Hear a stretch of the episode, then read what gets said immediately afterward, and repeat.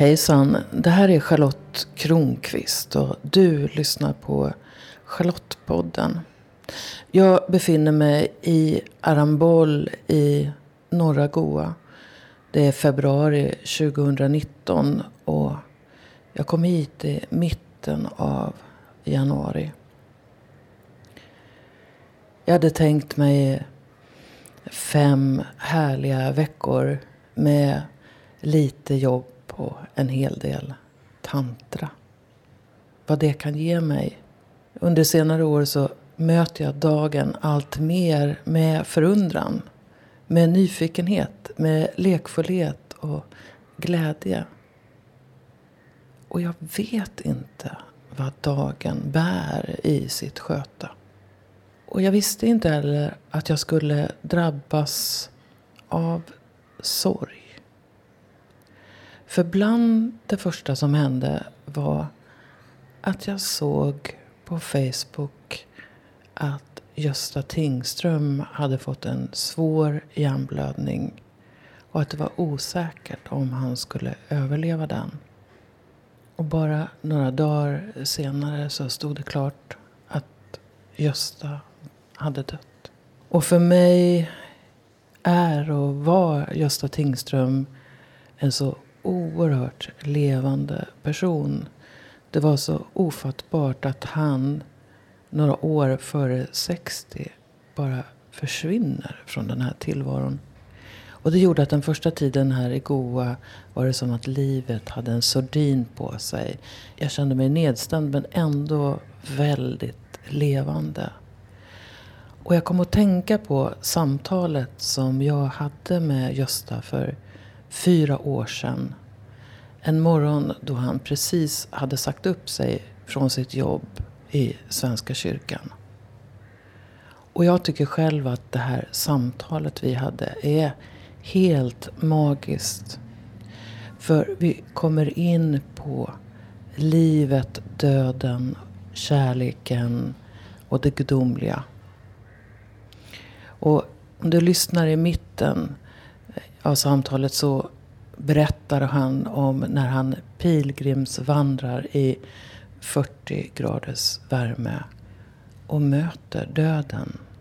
Och jag läste på Facebook från hans fästmö Kristina att Gösta somnade in avslappnad och omgiven av vänner. Och jag tror att han kände närvaron av all den där kärleken. Och jag tror också att det han gjorde var att sända ut så mycket kärlek till världen. Så därför bjuder jag in dig till att lyssna på det här samtalet mellan mig och Gösta. Och den här veckan så får du möta en person som bland annat säger När vi ber så ändrar sig världen.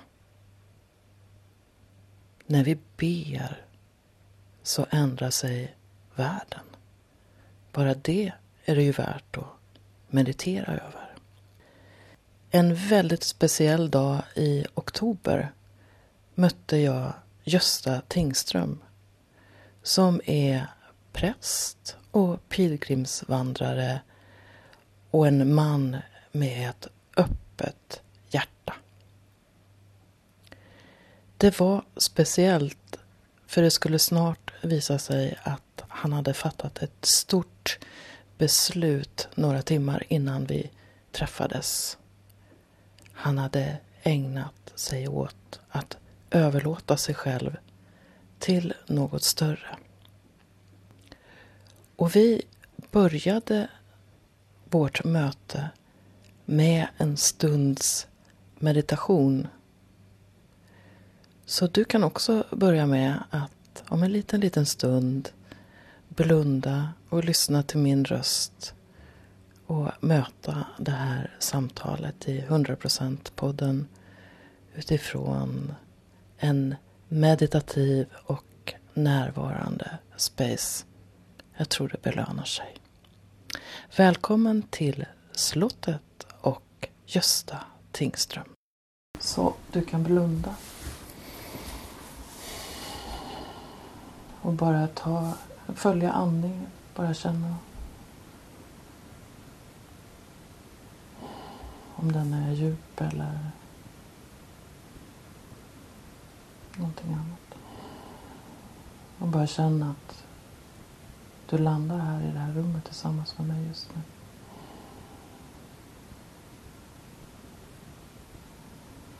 Och känn kroppen i rummet.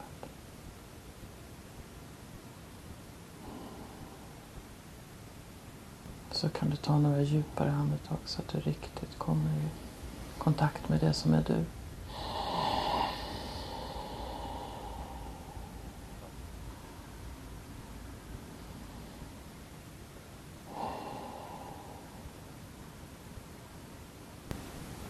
Och när du känner dig redo så kan du öppna ögonen. Jag sitter här på slottet, som jag säger, tillsammans med Gösta Tingström. Välkommen! Tackar, tackar. Jag är hedrad att få komma till ett sånt här kungligt hus. Du Gösta, vad, vad är det som får dig att gå upp på morgonen? Det finns ett driv i mig som jag inte riktigt vet var det kommer ifrån, men som bara är ett driv. Ibland har jag så mycket driv så jag undrar om det är bokstavsdrivet. um, jag har gett upp och, och tro att jag har koll på läget, för det har jag inte. eh, och det är till och med så att jag, jag tror att om jag klurar ut saker, så här är det och så här ska det vara och dit ska jag gå för mycket, så då är jag ju begränsad i mina egna tankar och, och så. Så att jag tror ju att jag är driven av Gud. Och eh, jag försöker bara bli duktigare och duktigare på att lyssna in. så att det är det som så driver mig. Jag är driven, jag är buren, jag är hållen, jag är omsluten. Och då gäller det bara att öppna upp allt jag orkar för det.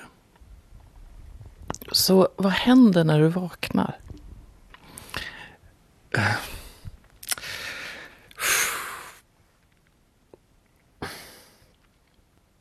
Det är ju ett medvetandeskifte. Och då um, i den bryggan eller bron från det sovande till det vakna så finns det ett fönster där jag tar emot saker och ting. Då är jag nära. Och då, ehm, då är liksom mitt eget medvetandes brus inte liksom påkopplat ännu. Så då är det renare och rakare. Och jag försöker prata med antingen mig själv eller med min kvinna. Vad jag har fått för budskap, vad jag har fått för erfarenhet under natten. Eller just på bryggan, precis när jag ska till att vakna. Och det, det ser jag som väldigt, väldigt sant och väldigt viktigt. Det är en av kanalerna, en av guideställena så att säga, som, som betyder mycket i mitt liv när jag ser på dig så, så, känns det som att du blir berörd när jag, när jag frågar det här. Vad är det som händer? Det var inte så länge sedan jag vaknade.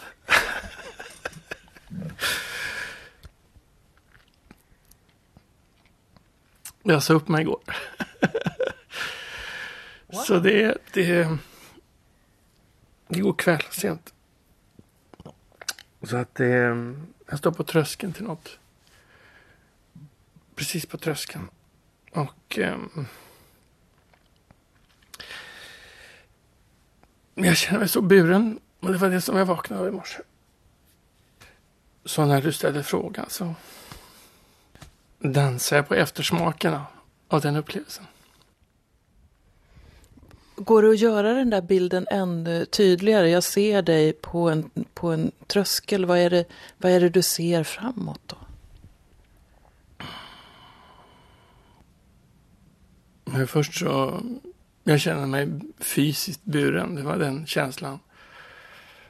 Att veta att jag bokstavligen och handgripligen är buren. Det var en väldigt märklig känsla jag vaknade med i morse. Och jag har ju sagt upp mig från att vara präst i kyrkan. Och så såg jag när jag skulle klä på mig idag att nej men jag ska ha prästskjorta på mig idag. jag kommer till dig. Jag känner mig väldigt, väldigt mycket präst. Och sen så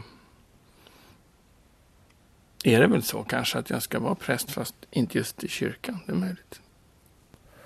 Så att min identitet och min riktning är väldigt tydlig så. Jag ska, jag ska i nästa vecka, det vill säga så fort jag kan, eh, flyga ner till Spanien och vandra min blir sjunde Santiago de Compostela full sådan. För att liksom jag vet ju att jag ska ställa mig öppen. Jag ska liksom handgripligen eh, lyssna in. Jag vet att det kommer hända massa saker då. Det, det handlar om min egen receptivitet. Och mm, jag har också fått smak på en massa budskap som jag inte intellektuellt har tagit till mig. Men jag vet att liksom det är på väg in. Jag skrattade lite när jag förstod att jag skulle liksom komma till dig så här ny, självuppsagd. tänkte jag, åh, det är en regissör, en trappa upp som har varit liksom på riktigt fiffigt humör idag. ja, det är bara att åka med. är det en bild för hur, hur ditt liv faktiskt är? Ja, absolut. Jag, tog, eh, jag har tagit ett mycket medvetet beslut för ett antal år sedan om att leva i det man på fromt språk kallar för överlåtelse. Det vill säga, jag vet inte. Jag vet att jag inte vet det jag vet. Det vill säga, det finns ett vetande djupt inne i mig. Och om det vore så att jag i mitt liv räknade ut och gjorde som jag tyckte var fiffigt, då vore det bara av mig. Men jag brukar säga så här, jag ska inte vara överraskad när jag blir överraskad. För vore jag inte överraskad så vore ju inte jag ledd av Gud. Så, så det, det, är mycket medvetet. Det betyder att jag gör saker och ting som jag inte begriper varför jag gör dem. Men jag vet att jag ska göra dem. Och en del av de sakerna blir i denna världens mening fel. När jag nu skulle säga upp mig så sa min mamma så här, jaha, då är vi tillbaka på ruta ett. liksom, Nej men kära mamma, älskade mamma. Inget kan vara felaktigare. Inget kan vara felaktigare. Jag har fått så mycket under den här tiden i, som anställd i kyrkan. Absolut inte. Till världens ögon ser det ut som kanske misslyckande, stolligt, tokigt. Men jag vet att jag ska göra det. Hur kommer vissheten om besluten till dig? Ja, alltså jag mår ju bra av att göra saker fysiskt. Alltså, jag har en bild av vedbacken, att hugga ved eller gå ut med motorsågen och ut och såga. Eller nu, förra veckan så körde jag lövblås en hel dag. Det är bra eh, för mig. Eh, eller för andra. Att gå i gudstjänst är jättebra. Inom kyrkan har vi ju enormt mycket riter och symboler som, som är teckentydare för mig. Eh, att, att jobba genom jobbet så... Det kan till synes vara så att jag jobbar för andra. det är ett sätt för mig att begripa min egen väg framåt. Och sen naturligtvis samtal med kloka, nära personer. Så det är många vägar. Det jag är nyfiken på det är, känns det här beslutet i kroppen på dig på något sätt. Att, alltså när du fick impulsen att nu ska jag säga upp mig. Hur visste du att nu, nu är det dags? Alltså jag hade ju jobbat ganska mycket kring det här och jag hade gjort, liksom, om jag uttrycker mig så, det man i den yttre världen ska göra. Jag har pratat med kyrkoherde, jag har pratat med kyrkoråd, jag har pratat med personal på stiftet, jag har pratat med min biskop, jag har pratat med olika kloka personer som sagt. Jag har jobbat med, med beslutet under en lång tid. Men att avslutad. jag ville ju inte det. Det fanns ju någonting i mig som säger Nej, men det är klart jag ska klara av det här. Det är klart det här ska jag fixa. Men att, eh, att tillåta sig när man jobbar så här intensivt kanske och gör smarta och bra saker. Det kanske man gör på inandning och sådär. Så, att få andas ut och gå till ett ställe där, där man inte tänker helt enkelt. Jag tror ju, eller jag är helt övertygad om att kropp och själ eh, sitter ihop. Och när det liksom klanglådan säger sådär ja. och mitt stackars huvud säger nej, nej, nej, nej, nej, nej, nej. och klanglådan bara liksom, ja, Du kan ju hålla på och göra motstånd en stund till om du vill ta lite extra smärta. Så det är bara att vara jätteöppen och acceptera det man kanske inte vill. En metod du använder, om jag får använda ordet metod, är ju att du vandrar och du har gått, du har pilgrimsvandrat och nu är det sjunde gången du ska göra det. Vad är det som händer med dig då? Jag vill bara först säga att jag har ju vandrat massor av gånger, men sju gånger kommer det bli nu till Santiago de Compostela. Jag har vandrat, eh, jag har levt som pilgrim på heltid i 27 månader. Alltså bara levt med en ryggsäck och inte haft, eh, bara totalt så. Vad som händer i mig, det är att man kan säga, åh du går nu 80 mil, till, vad långt och hur långt går du per dag, det måste vara jobbigt och sådär. Ja, det yttre har sitt, men hela tiden är att gå in till sig själv och gå in till det som är allra innerst, det vill säga det gudomliga i sig själv. En pilgrimsresa har en tydlig idé om att jag ska få tillgång till någonting som jag behöver för att läka mig, för att stärka mig och för att kanske i bästa fall peka ut en riktning framåt. Så ja, du vet att det är ungefär som du vet, på, på, man åker skidor på vintern och sätter sig i en lift. Man står i kön och så plötsligt så är det min tur. Så kommer den här liftbygeln och så pst, åker upp. Och jag kan bara stå där. Det vill säga vägen vandrar mig. Jag överlämnar mig till ankarliften och, och står stilla och bara håller och åker. Så är det för mig på en pilgrimsvandring. Och sen så när, när, när vi kommer upp till toppen så kliver jag och så bara Wow! Nu har jag en hel underbar pist framför mig. Vad läckert! Och när du är på väg upp så vet du inte vilket landskap du ska se riktigt? Nej, det vet man inte. Man vet ingenting. Och det är ju en del av den totala överlåtelsen. Att lämna sig så fullständigt så som det bara går. Och i, i min kontext så, säga, så, finns det ju en bild av det här med att, att tillåta sig att dö. Och eh, det har jag bland annat upplevt under mina vandringar. Att bokstavligen dö. Och eftersom min tradition säger att efter tre dagar uppstår man. Så alltså först ska man ju dö för att man dör. Och då dör man villkorslöst. Och då har jag inte tänkt, det bara, man bara dör. Släpper precis allt. Och sen på tredje dagen så fiskas man upp. Så där, Va? Vad hände här? Va? Så det är ju en, en, en fullständig katarsis eller reningsprocess. Man stiger upp som ett uh, nyfött barn i, från en kaos eller ett intet som, som döden var. Det har jag upplevt och det vet jag att det funkar så. Hur bokstavligt menar du? Jag menar så bokstavligt att jag, ehm, jag ser ju tecken och under eh, i naturen, i mötena. Ditt och mitt möte här nu, det är för mig ett, en, en gåva. När jag vandrade så, så var jag på, det finns en väg som är ännu tuffare som går från söder till norr. Och om man går den mitt i sommaren när det är som värst, då är det 40 grader plus alla dagar. Och då orkar inte folk gå. Och det skulle jag naturligtvis gå. Självklart. Självklart. Och då var jag på en av de här tuffaste, när det var som hetast och sådär. Och eh, då lyssnade jag på en, på, på en podd som handlade om döden. Plötsligt tar, tar den slut, jag kan inte lyssna mer. Och jag förstår att nu ska jag ta tag i det här och gå vidare i döden. Och så plötsligt så ser jag tre stycken örnar. Tre örnar, hallå, tre örnar. I, i vår tradition tre, oj, pff, örnar, kraft, Guds ord, hej och hå. Och så går jag vidare och så går jag in i det här. Så tänker jag, oj, min gamla mamma är snart 80, hur ska det gå med henne? Och jag går in och mediterar kring det här. Och så kommer jag på ett eh, nedlagt flygfält. Och luften står och dallrar, det är som en sån här värsta filmscen. Inte en kotte. Och då kommer fem örnar. Och de kommer så nära mig så att de cirklar ovanför mitt huvud. Alltså det, det, när jag berättar det här så märker jag att det är helt osannolikt. Men jag hörde vindsvischet i vingarna. Alltså så.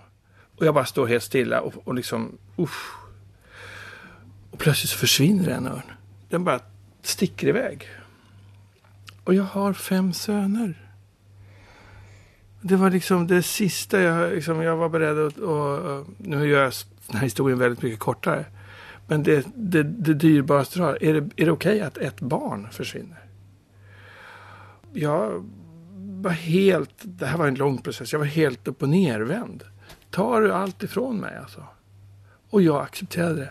Jag märkte att jag accepterade det här. Och sen var jag helt förbi och så, så sprang jag sista, sista milen eller vad det kunde ha varit. Och det första jag gjorde var liksom att ringa. Liksom. Hallå, hallå? Ja, hej, sa en av mina söner. Ja, eh, hur är det med er? Ja, det är bra. hur är det med farmor? Ja, det är bra.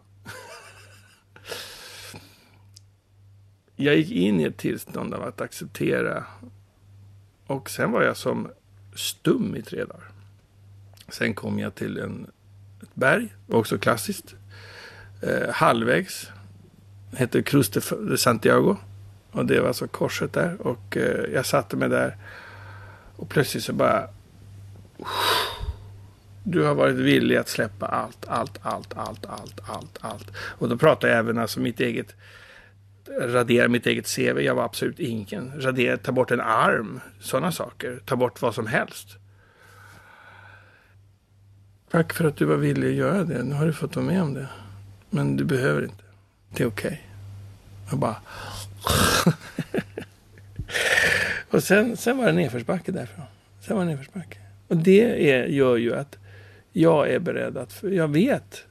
Alltså jag har provat det var ju alltså en, en, eh, en del kallar för walking meditation. Men alltså, det var bland det starkaste jag varit med om. Det här har jag pratat med andra pilgrimer om. Så de som har gått länge och mycket vet liksom, mm, sånt där kan man uppleva. Inte exakt, men alla har sina saker. Och det förändrar mitt liv. Det gör det ett helt annat sätt att se på risker eller vad som är rädsla eller farligt. Eller... Så när är du rädd idag? Den lilla Gösta är lite rädd. Och det var... När jag kommer i kontakt med honom då. Då blir han lite rädd. Men ja, han finns ju med rätt ofta då. jag vill ju att han ska vara med. Men då handlar det om att den stora Gösta får ta den lilla i handen. Och också vi bägge får vila i, i Guds famn. Det är det det går ut på så att säga. Och stå med rädslan. Okej, okay, nu är jag rädd. Då är det det. V vad är Gud för dig? Gud är det, är det som vi lever och sockar till sig vid kyrkan. Um, ärkebiskopen har ett valspråk som heter Allah Akbar. Det vill säga Gud är alltid större. Så vad, vi, vad jag än svarar på den här frågan så är det alltid större. så. Det är det innersta i mig. Det är upprinnelsen till att jag finns. Eh, men det är också det största i det yttersta, i det universums skaste. Det är um, den själsaspekten av att vara jag. Det är en väldigt tydlig kraft. Det är en vishet. Jesus säger, jag är sanningen, vägen och livet. Jag brukar ge konfirmander som jag har eh, mellan 50 och 100 gudsbilder. Så säger jag om ni tycker att en eller två eller tre av de här är okej. Okay. Om ni dessutom tycker att ni vill behålla dem, då får ni det. Då är ni liksom i mål, om man säger så. Gud kan vara ett rytande lejon ibland. Jag kallar mig själv mystiker också. Och jag vet att eh, du håller på mycket med sexualitet. Där bor Gud så det knakar och knastrar och sprakar, till exempel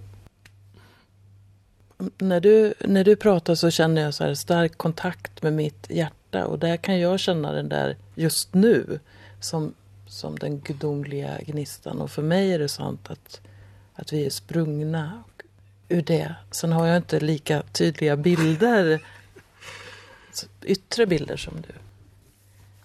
Jag håller ju nu på att um Eftersom det var 19 år sedan jag sist var anställd i kyrkan så håller jag på att återerövra så att säga, det kristna språket i mitt språk. Och också, apropå bilder, och också försöka prata på det på ett sätt så, så kallat vanligt folk inte får spykänslor. Eller liksom undrar vad, när frommisen staplar konstiga grunker på hög. Jag tror det finns en rikedom. Sen så spelar det så att säga ingen roll om, om du eller Kalle eller Pelle eller Lisa tror på just den kristna guden eller inte tror. Men det är det språk som jag är uppfostrad i. Jag kan använda andra språk också men ja, vi kör på det här språket. Så vad vet du om livet efter nästa pilgrimsvandring? jag vet att, jag, att det är mycket jag inte vet. Jag vet att eh, ja, prästidentiteten är väldigt central. Att göra mer av det jag har eh, liksom gjort. Men jag tror också det att det som ligger närmast mig nu det är att, att ehm, låt oss säga stilla mig och ta in det som kommer. För jag har en idé om att det, att det kommer att komma.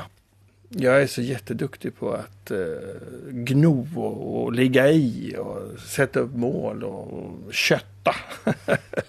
jag tror jag inte ska göra det. Vi får se. Om jag säger kärlek, vad säger du då? Gud, naturligtvis. ja, när man kommer in i Svenska kyrkan i London så står det på altar så står det faktiskt Gud är kärleken. Det är få som vågar ta in det eller tro på det. Men, men så är, är det enligt mig. Om väldigt många vet ganska mycket om kärlek så tror jag att väldigt många vågar inte veta det de vet om Gud. Och då missar man hela dimensionen av inte bara kärleken utan också hela tillvaron. Så eh, min uppgift är att prata om den gudomliga dimensionen av hela världen och i det här fallet av, av kärleken. Ibland så känner jag som eh, man känner till den här Elise Ottesen Jensen, Ottar, som ju var med och startade RFSU och skulle, sprang runt i Sverige och berättade hur barn blev till och folk sa va? Bli barn till så? Det var som katten. Och så kan man stoppa att man blir med barn. Va?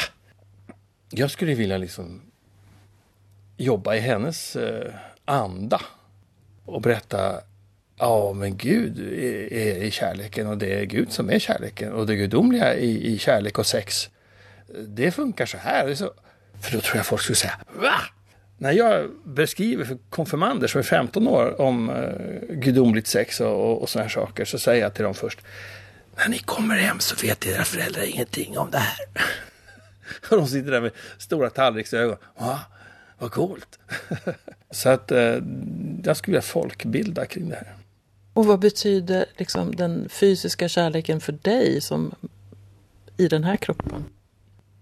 Ja, det är jätteviktigt. Det är jätte, jätteviktigt. Jag har förmånen att få leva med en helt underbar kvinna som är världsmästarinna på att eh, leva i sin kropp och njuta av sin kropp. Och eh, vara och bubbla i sin kropp. Och det gör ju att jag får chansen att ta del av den här kroppen. Det är ju helt sanslöst jag skriver en bok nu och, och, och, det lustiga var att jag skrev om den kvinnliga huvudpersonen och så gick jag till min skrivcoach och så sa hon så här. du skriver, hon är alldeles för förälskad i henne. Hon måste kunna utveckla sig. Du får inte skriva så här i första kapitlet. ja, okej då, okej då, okej då. Och så dröjde det två år. Sen kommer den här personen, alltså livslevande och stiger ut i verkligheten. Så jag fick henne alltså. På riktigt alltså. Och du visste att det var hon? Ja, ja, ja. Jag har ju beskrivit henne. Längd, hårfärg, kroppsform, antal barn, ålder. Rubb som stubb. Hur skulle du vilja karaktärisera en så, ett sånt händelseförlopp? Tänka goda tänk tankar, att gå till sin innersta längtan och att sätta ord på den. I vårt språkbruk så är det att be. Jag skriver min bok så jag försöker jag vara så nära mig själv som möjligt, gå så djupt som möjligt i mig själv för att liksom... Och så fick jag ut det på på sidorna. Det är min djupaste längtan. Och när vi ber så ändrar sig världen. Jag är helt säker på det. Och jag menar, hon är det tydligaste bönesvaret. Det är ju helt osannolikt allt det här som, som hon... Och det var så lustigt, jag var så omedveten om det för att när vi träffades då började jag läsa lite ur den här boken då för henne och hon tyckte det var jättekul och sådär. Vilket kapitel var jag inte läste? Som jag glömde ett halvår. Det var presentations, presentationskapitlet av henne förstås. och sen satt jag och läste det och bara... Ja, återigen. Jag ska inte tro att jag fattar särskilt mycket. det som är alldeles uppenbart, det som är mitt framför ögonen, det tror inte att du fattar. Trots att du tycker själv att du är hyfsat intelligent. det är kanske till och med så att jag har läst något av det. Det skulle kunna vara så, ja. Jaha. För vi träffades ju första gången för några år sedan på en skrivarkurs på Rhodos och då kallade du dig för digital nomad och det var första gången jag hörde det uttrycket. Det är du fortfarande det? Digital nomad handlar om att kunna jobba och försörja sig oavsett var på jordklotet man är. Jag har ännu inte kommit loss med att försörja mig så, det vill säga att ha klienter till exempel och jobba på Skype och sådär. Jag vill ju göra det mera. Jag har hållit på att skriva på den här boken i väldigt många år. och jag är, ju, jag är ju rädd för att komma ut ur garderoben så att säga med det här. Därför har det tagit sån tid. Eh, men nu ska jag börja om igen så att säga och skriva det här. Jag, jag vet att jag inte har eh, en, en fast punkt där jag ska leva och bo eh, evigt. Liksom, utan jag vet att jag också kommer att röra mig runt geografiskt. I den meningen är jag väl nomad. Om jag kliver ut ett flygplan på, mm, liksom, i, i England så är jag engelsman. Liksom, innan jag kommer ner för trappen så är jag engelsman och, och, och gör jag samma sak i, i Thailand så är jag thailändare. Det är mina bröder och systrar, det är min familj där och då. Jag känner det så instinktivt. Så nomad är jag definitivt och jag vill ju vara digital. jag försöker vara digital. Och så får vi se om det blir försörjning av alltihopa. Jag vet inte. Vi, vi, lever ju i en tid just nu där det här med gränser är väldigt aktuellt. Och vi har många som flyr från krig som kommer till Sverige och så. Och för mig är gränser väldigt abstrakt. Jag tycker vi lever på en liten planet och att det, är konstigt att vi gör skillnad på människor beroende på vem deras, deras pappa och mamma är och sådär. Vad, vad är din relation till det som händer kring, kring hur vi behandlar varandra i förhållande till gränser? Stockholmsbiskopen Brunne har som valspråk gör inte skillnad på människor. Jag tycker nationalstaten är ett ganska förlegat koncept. Jag tycker vi ska ta bort liksom begreppet Sverige eller begreppet Norden eller begreppet Europa. Gränser skiljer ju liksom åt. Visst, det kan... Eh, vi har alla ett kulturellt och historiskt arv. Och, och, i den meningen kan vi förstå vilka vi är. Ja, ja, visst. Det, det, så långt kan jag hänga med jag kan förstå att det finns en poäng att vi eh, käkar sill på midsommarafton och äter jordgubbar och, och, och sådär. Det, det är väl okej. Okay. Igår var jag på en gudstjänst eh, som var både på svenska och arabiska. Och jag fattar ju inte arabiska. Det är ingen överraskning. Men när de höll på på arabiska så blev jag väldigt, väldigt berörd. Och plötsligt så det spelar ingen roll vad de säger. De var innerliga. De var i ett möte med Gud. De läste heliga texter. Det slår an en ton i mig. Det spelar ingen roll om vi inte förstår varandra så.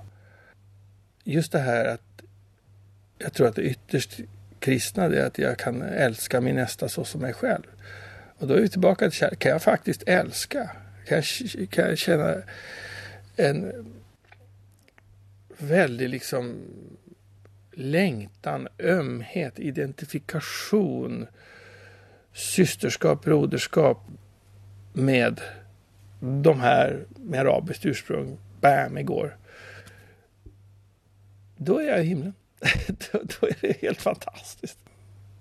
Sen kan jag ha intellektuella idéer om att, att det de sa, alltså i deras lära, var väl kanske grundat en del i rädsla och Eh, dualitet som jag kanske tycker det är synd att de gömmer sig bakom det. Men det hindrar inte för att jag är, jag är ett med dem. Jag menar, jag har bott i ett, ett franciskanerkloster på Malta. Och eh, vi står ju teologiskt, alltså sakligt, väldigt långt ifrån varandra, katoliker och, och protestanter, på många sätt. Men vi älskar ju varandra. Och det här var ju bara män dessutom, vilket var spännande. Och eh, det spelar ingen roll om vi inte kommer överens om 51 grejer.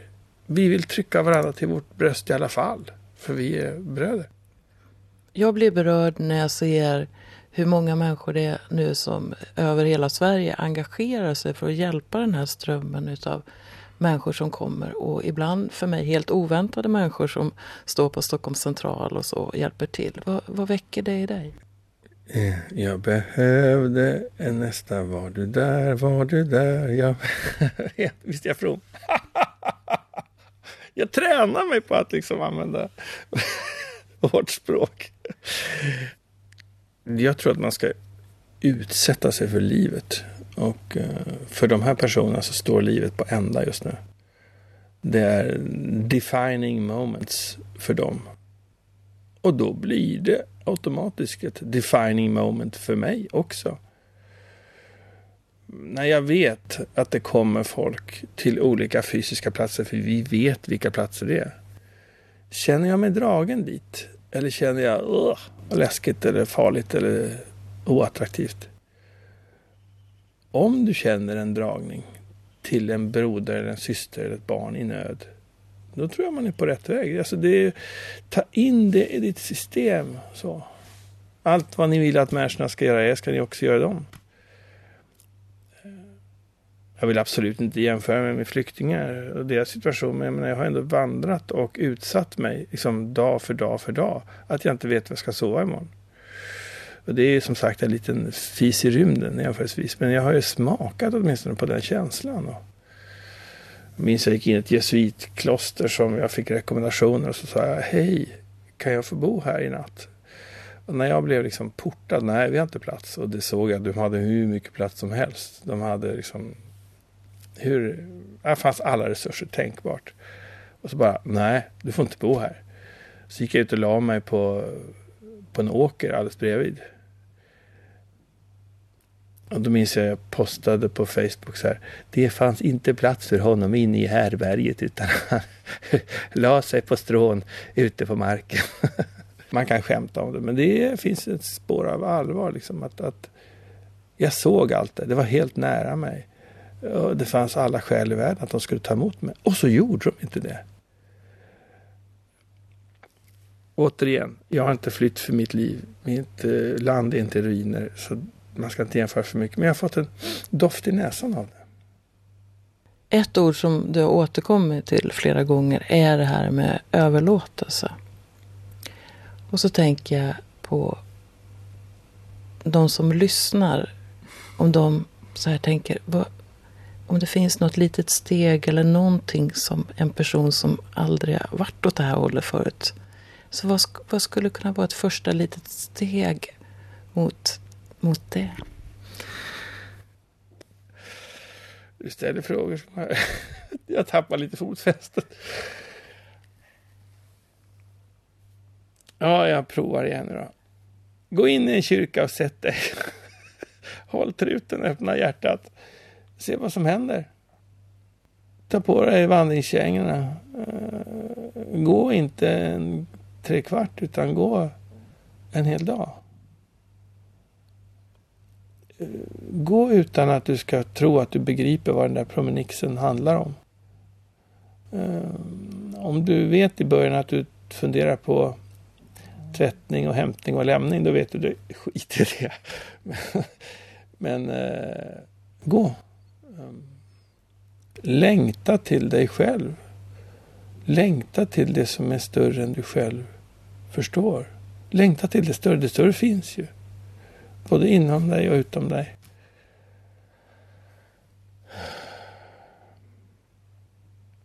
Vilka personer vet du i din rimliga närhet har anat det här något lite mer än du? Gå till dem. Jag älskar kyrktanter. jag älskar farmor och mormor. De vet. Fast de inte vet att de vet heller, men de vet. Gå till en gammal människa och sitt och lyssna. Bara var med honom eller henne. Det finns så mycket klokskap. Jag känner mig privilegierad som får sitta här i ditt sällskap och också möta en sårbar Gösta Tingström som står på tröskeln till något nytt och okänt. Tack! tack så mycket för att du ville vara med i 100%-podden. Tack själv. Tack själv. Vilken pers. en pers. Ja, det var de sista orden Gösta Tingström sa i det här samtalet som vi hade i oktober. Och kanske är det så att det kan kännas som en pers att visa sig naken. Visa hur det känns att överlåta livet till någonting större och att inte veta var nästa steg kommer att tas. Också tillåta den där känslan av att inget veta och att till och med dö. Jag säger där i december 2015 att jag är säker på att jag kommer att träffa Gösta Tingström igen. Det gjorde jag också. Men bara en gång.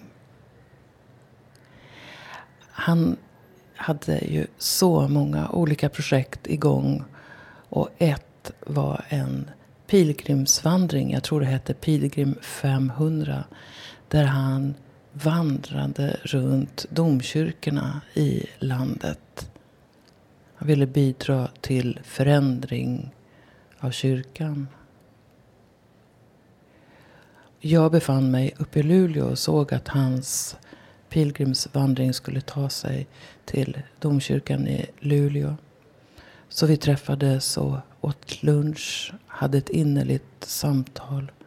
Och sen vandrade jag med honom några varv i den kalla vintern i Luleå. Inte visste jag då att det var sista gången som jag skulle möta honom i hans kropp. Och jag är glad över att jag har kvar det här minnet. Samtalet som jag kan lyssna på igen och igen. För det ger mig hopp om livet. Jag fortsätter överlåta mig till livet. Jag har en dryg vecka kvar här i Goa innan det är dags att åka hem till Sverige igen. Och det är så mycket som är på gång som kommer att hända. Den 9 och 10 mars så är det lekfull tantra helgkurs. Och den är fylld till mer än hälften. Och den 6-7 april så ordnar vi parkurs lekfull tantra för första gången. Och den är halvfull redan nu. Och så är det också supervälkommen till Stockholms Tantra festival. Där jag kommer att hålla en workshop. Den äger rum den 3 till 5 maj. Så om du söker på Stockholm Tantra festival så hittar du det. Och jag håller också på att eh, marknadsföra min nya bok Lekfull tantra, din väg till att njuta av livet. Jag är ju en sån där som gör allting själv som den här podden till exempel, som min blogg.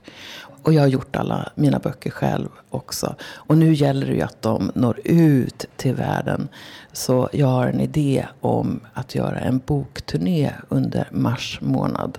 Och om du är intresserad av att vara med och delta eller arrangera sådana här träffar så ta gärna kontakt med mig. Det kan du till exempel göra genom att gå in på min hemsida charlottekronqvist.org. Det här var det andra avsnittet av Charlottepodden. Jag vet inte riktigt vad nästa avsnitt kommer att handla om. Men jag har passat på att möta spännande människor här i Goa. Får vi se vilka du kommer att få möta av dem. Hej så länge!